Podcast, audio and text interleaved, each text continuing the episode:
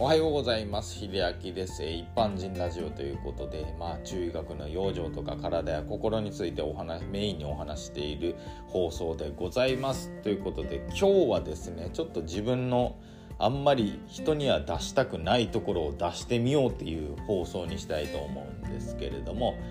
まああの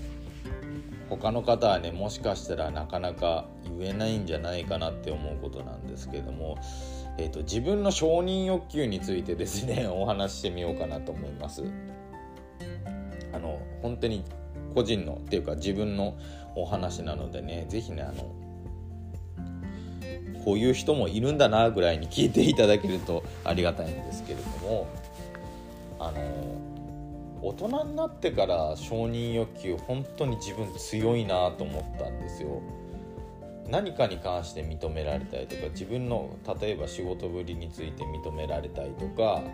まあ、自分の発言する内容だったり考えていることを認めてもらいたいっていうのがすごく強いんですよ僕。なのでちょっと認めてもらいたいがために少し出しゃばったりしてしまう時もやっぱあるのかなと思ってそこはあのブレーキをかけてあんまり出しゃばらないようにしているんですよ。で根っこにあるのがね多分褒められたいんですよ僕って個人的に。でそれをよくよく考えるとまあ自分が育ってきた環境ももしあるかもしれないんですけれども、えーと自分の育った環境っていうのが、えーと、母子家庭なんですけれども、えーと、両親が、まあ、離婚したのが、まあ、僕はあの双子と双子の長男として生まれたんですけれども僕ら双子が小学1年生の頃に離婚してるんですねまあうちの親自体が。で上に姉3人がいたんですよ。で姉3人はいたんですけれどもまあまあもう途中からもう親父はほぼいない状態でで小1の頃に離婚しましてでもその時からですねなので、えー、と3番目の姉がもう卒業して家を出て行った頃っていうのが僕たちの小学6年生ぐらいだったんですよ。中1ぐらい入る前からかな。でもその頃からもう僕はあの就職して親を養うみたいなことがねもういつの間にかね義務付けられていたんですよ。で姉がちょっと大きな企業に入ったので俺もそれに行くんだぞみたいなことを言われて当然母子家庭なので僕もねあの自分なりにまあ中学1年とかぐらいでそうだあのお母さんを守らなきゃという思いでずっと勉強してまあ高校に入りまあその高校はまあ田舎ですけど一応進学校だったんですよまあ就職クラスもある。だからとりあえずあの1年2年と本当に自分の中では無駄だなと思うような勉強をさせられて学校で。で3年になって就職クラスに入り。で一応その中1からねもう入ると決めていた会社に入ることはできたんですけれどもなんかねそれまでもやっぱりそのテストですごく高い成績を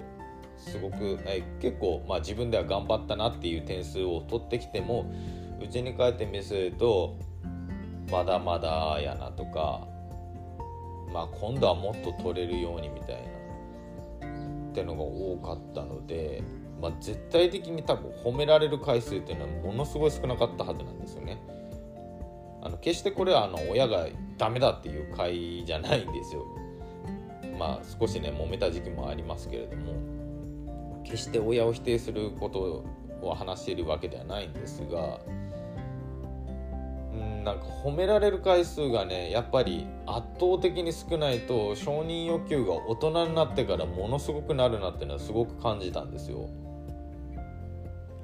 なので、ね、何かするにおいてもなんか自分が認められたいってのもあるし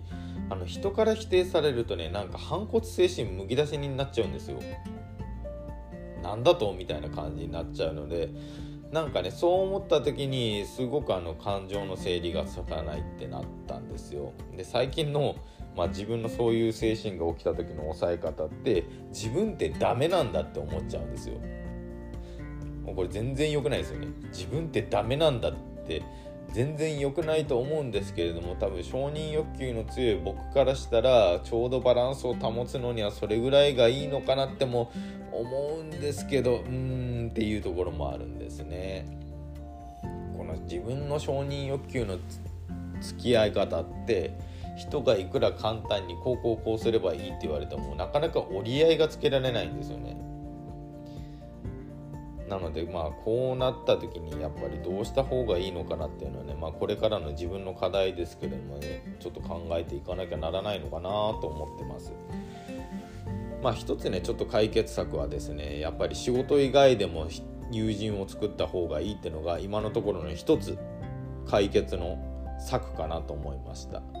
仕事で認められることって、まあ、圧倒的に少ないのでそれ以外で自分という人間を肯定してくれる、まあ、要するに認めてくれる人間を作るっていうのが、まあ、自分を保つために、まあ、僕としてはいいのかなと思っています。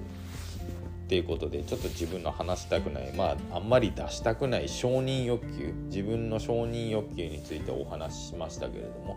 えー、皆さんいかがでしょうか？自分の中のちょっと出したくないところって